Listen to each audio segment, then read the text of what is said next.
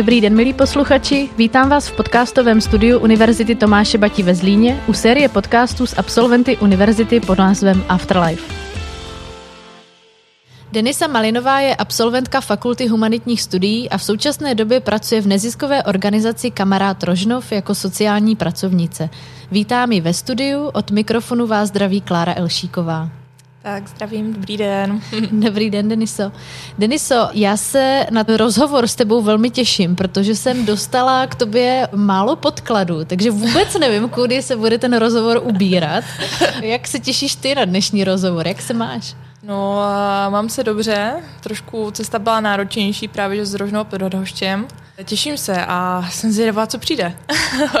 Stejně jako u předchozího rozhovoru máme takový hudební podkres, nazvali jsme ho Noise, tak doufám, že naši posluchači to budou brát jako spíš takovou jako přidanou hodnotu, než eh, že to bude rušit. Tak doufám, že i ty s tím budeš v pohodě. Pokusím se. Proč jsi se vybrala studium na fakultě humanitních studií? Výběr asi začal tím, že jsem chtěla směřovat k těm společenským vědám.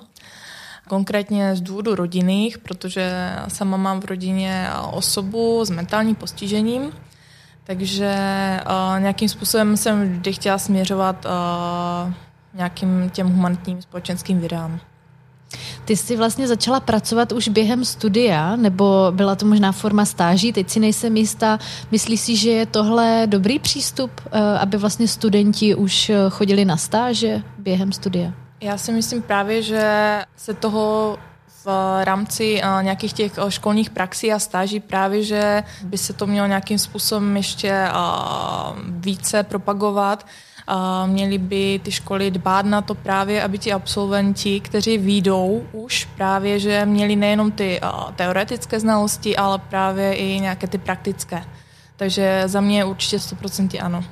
Pomohlo ti to vlastně potom při tom nástupu do zaměstnání, to, že jsi měla už praxi? To mi samozřejmě pomohlo, protože zároveň jsem i tu praxi vykonávala také v organizaci, kde nyní pracuji.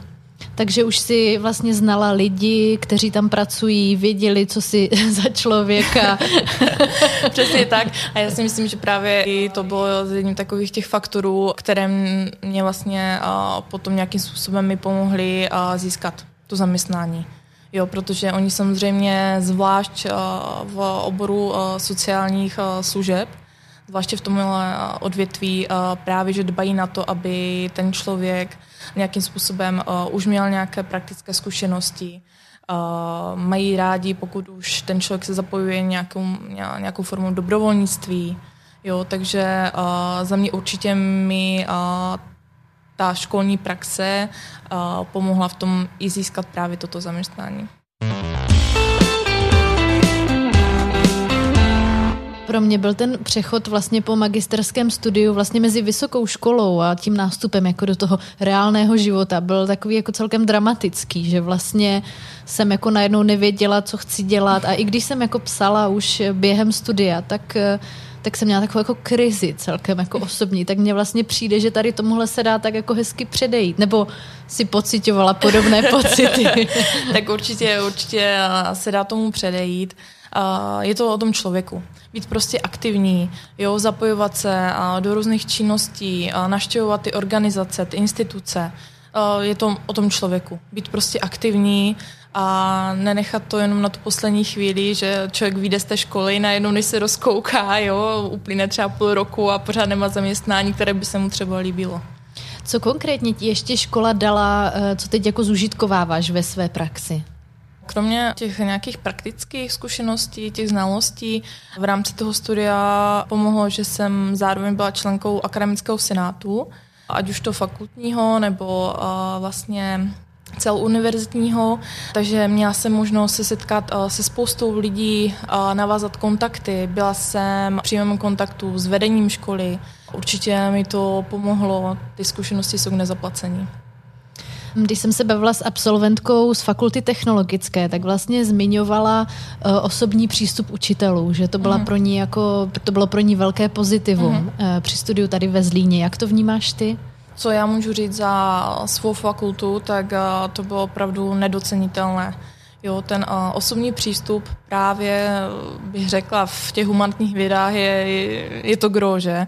protože kdo jiný vás má naučit nějakým způsobem jednat s lidmi, komunikovat s lidmi, když ne právě ti akademici. Když se bavíme o tom jednání a komunikování s lidmi, mm-hmm. tak eh, kdyby si měla zmínit nějakou věc, na kterou bychom měli všichni myslet při tom jako ka- každodenním životě vlastně. Mm-hmm. Jedna věc. Nebo můžu, může jich být klidně víc, ale možná takové jako něco, co si často říkáš, ty jo, proč ten člověk je takovýhle, proč si tohle neuvědomuje? Mm-hmm. Tak uh, to je asi uh, slovo individualita. Že opravdu uh, člověk má kolem sebe milion lidí a každý z nich je individuální. To si člověk musí pořád pamatovat. Protože každý je opravdu jiný a nějakým způsobem uh, i tak s touto informací prostě musí nakládat. Ty jsi říkala, že máš vlastně uh, v rodině postiženého člověka. Mm. Pomohlo ti studium i vlastně v nějakém třeba jiném přístupu nebo k nějakému jako rozšíření třeba vnímání toho, co ten člověk potřebuje, co zažívá? Určitě pomohlo, protože zároveň v rámci té školní praxe jsem se dostala do různých zařízení, do různých organizací. Setkala jsem se s lidmi, s pracovníky a ten jejich přístup té každodennosti a k tomu, co se děje, uh, nějakým způsobem otevřel oči. Jo, v tom opravdu, že každý je individuální a ta osoba právě, že s nějakým tím handicapem potřebuje ještě o to více nějaký ten uh, zvláštní přístup, uh, podporu, jo, tu toleranci. Takže opravdu toto mi také pomohlo. Co je konkrétní náplní tvé práce? tak eh, je to především ta práce s těmi klienty, Dostávám se samozřejmě i do té a nějakým způsobem přímé péče, jo, ať už se jedná o nějaké pracovní, a, eh, nějaké zkoušení nějakých pracovních a, eh, dovedností, návyků, tak je to samozřejmě a, nějak, jsou to samozřejmě nějaké administrativní úkony, ať už eh, vedení nějakých spisů, eh, pracuji s nimi na nějakých individuálních plánech, to znamená, eh, že nějakým způsobem tu službu plánujeme, hovoříme o tom, co rád dělal, co by se naučil. Můžeme ještě uh-huh. zmínit, co přesně dělá organizace Kamarád Rožnov, aby si posluchač dokázal uh-huh. představit. Dobře, takže Kamarád Rožnov je vlastně nezisková organizace, konkrétně se jedná o sociálně terapeutickou dílnu, Pracujeme tady s osobami s postižením, konkrétně tedy s fyzickým a mentálním postižením. Nějakým způsobem trénujeme nějaké pracovní dovednosti, pracovní dovednosti, různé činnosti, které může ten člověk zužitkovat potom v reálném životě. Já si dokážu představit, že to není jednoduchá práce. Já bych osobně si ty emoce z té práce asi nosila domů. Jak to, jak to děláš, že z toho třeba nemáš, já nevím, špatnou náladu? Chtěla bych právě říct, že někdy to nejde oddělit. Člověk může být sebelepší profesionál, může mít mnohaleté zkušenosti, ale někdy přijde taková chvíle, kdy i toho profesionála to prostě dostane. A nedá se oddělit, bohužel.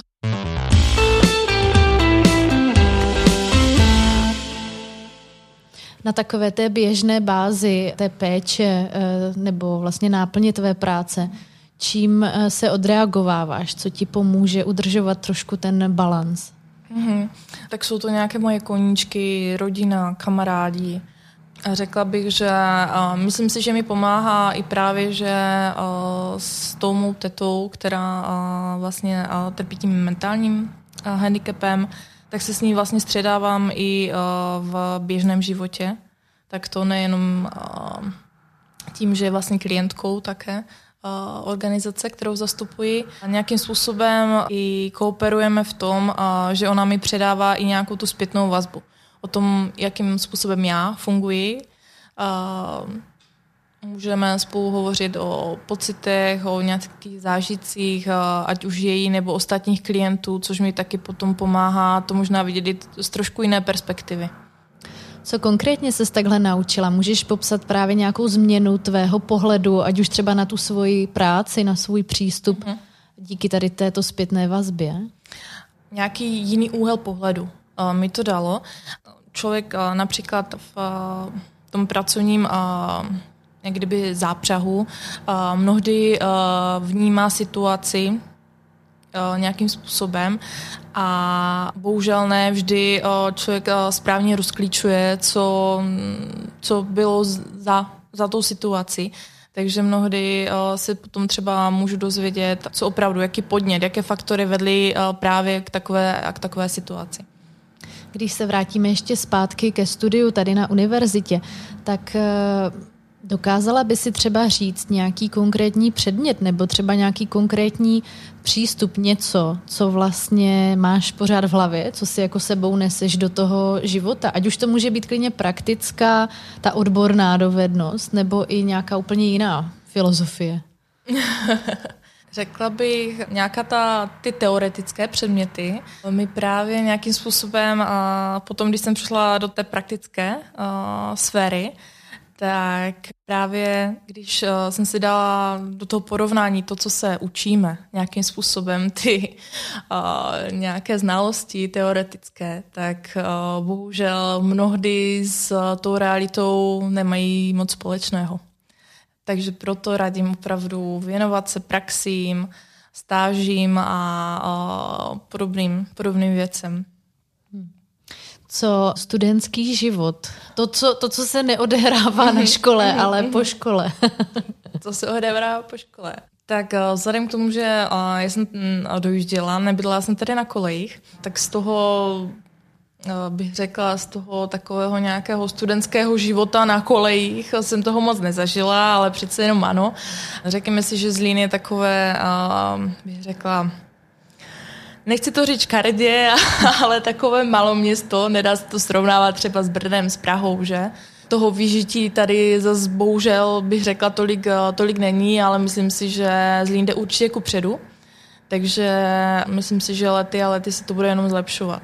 Já zase třeba vidím výhodu v tom, že sice tady není jako 50 klubů a barů, hmm. ale vlastně když se ti jako někdo líbí, třeba hmm. jako v pátek tak máš šanci, že ho jako ten další pátek potkáš zase, protože se jako potkáte v jednou z těch mála klubů nebo barů, co tady je. Jo, jasné, tak to je určitě výhra. Pokud už si někoho vytipuješ, tak určitě. jako tady je větší, větší šance na úspěch. No. Je, je. Teďka je aktuální situace na Ukrajině, vlastně válka na Ukrajině. Ehm, myslíš, že se to bude nějakým způsobem třeba odrážet i v tvé práci, že dostanete třeba do péče i ukrajinské osoby s mentálním nebo s fyzickým postižením? Mm, já si myslím, že je to možné, vzhledem k tomu přílivu těch uprchlíků. si myslím, že je klidně možné, že nějakým způsobem se k nám nějaká ta osoba původem z Ukrajiny dostane. Ty jako sociální pracovnice, člověk se sociálním cítěním, jak tu situaci vnímáš? Je třeba něco, co tě jako zaráží, co lidi říkají, jak se chovají? Tak to mě určitě zaráží. Teď eh, se ke mně akorát dostalo samozřejmě sociální média a dostalo se ke mně nějaká organizace, myslím, že to byl Červený kříž, eh, vypsalo nějaké věci, nějakou humanitární pomoc, kterou by potřebovalo získat od občanů právě pro ty uprchlíky, ať už se jedná o nějaké potraviny, oblečení a podobně. A právě Červený kříž byl velice konkrétní ve svých požadavcích. A to, jaká nevole se zvrhla v to, co nějakým způsobem oni vyžadují, Například, že pro děti chtěli nějaké balené, balené pitíčka sla, slazené a nějaká maminka se tam rozčilovala, že její děti pijou normální pitnou vodu a proč zrovna ukrajinské děti potřebují balené sladké pitíčka.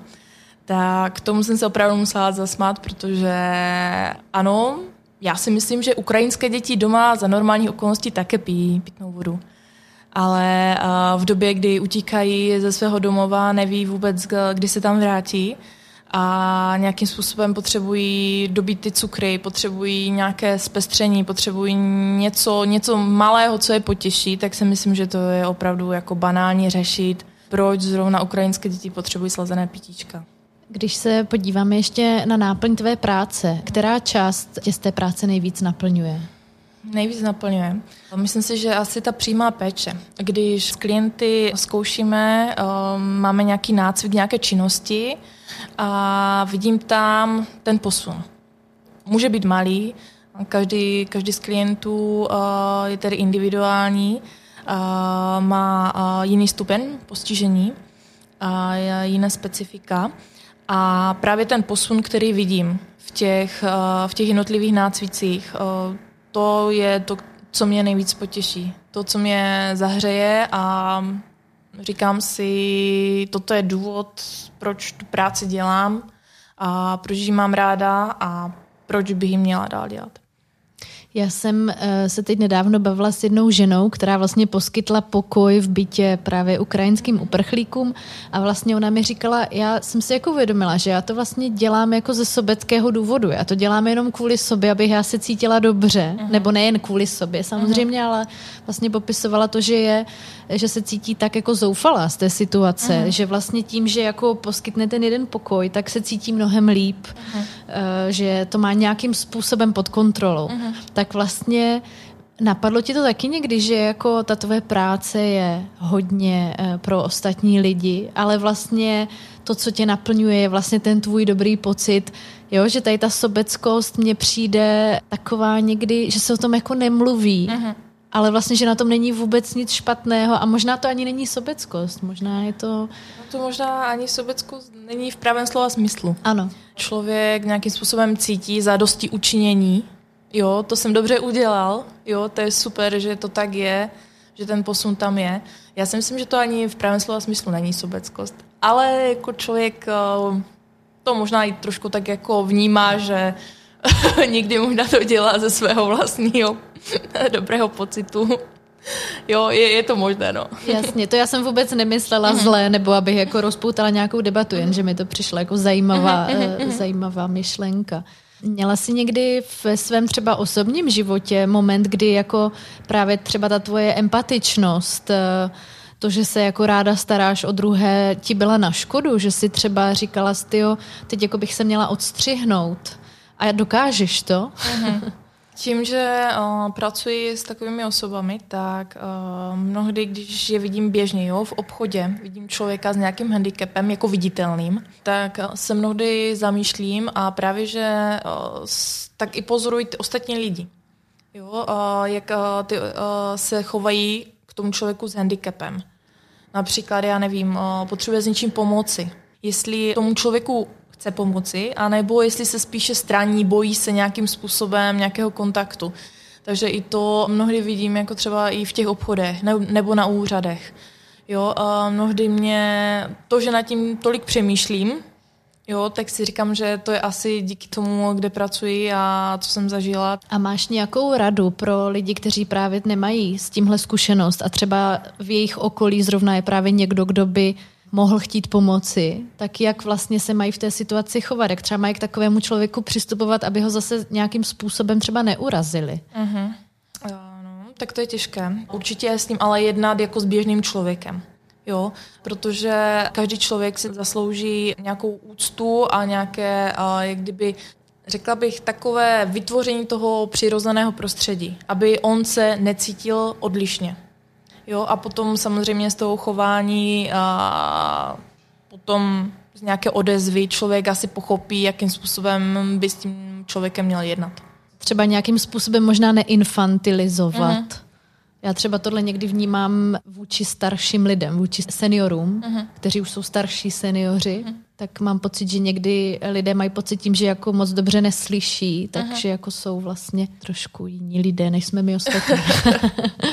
Tak, milí posluchači, to byla Denisa Malinová a podcast Afterlife. Zdravíme vás od mikrofonu. Tak mějte se hezky.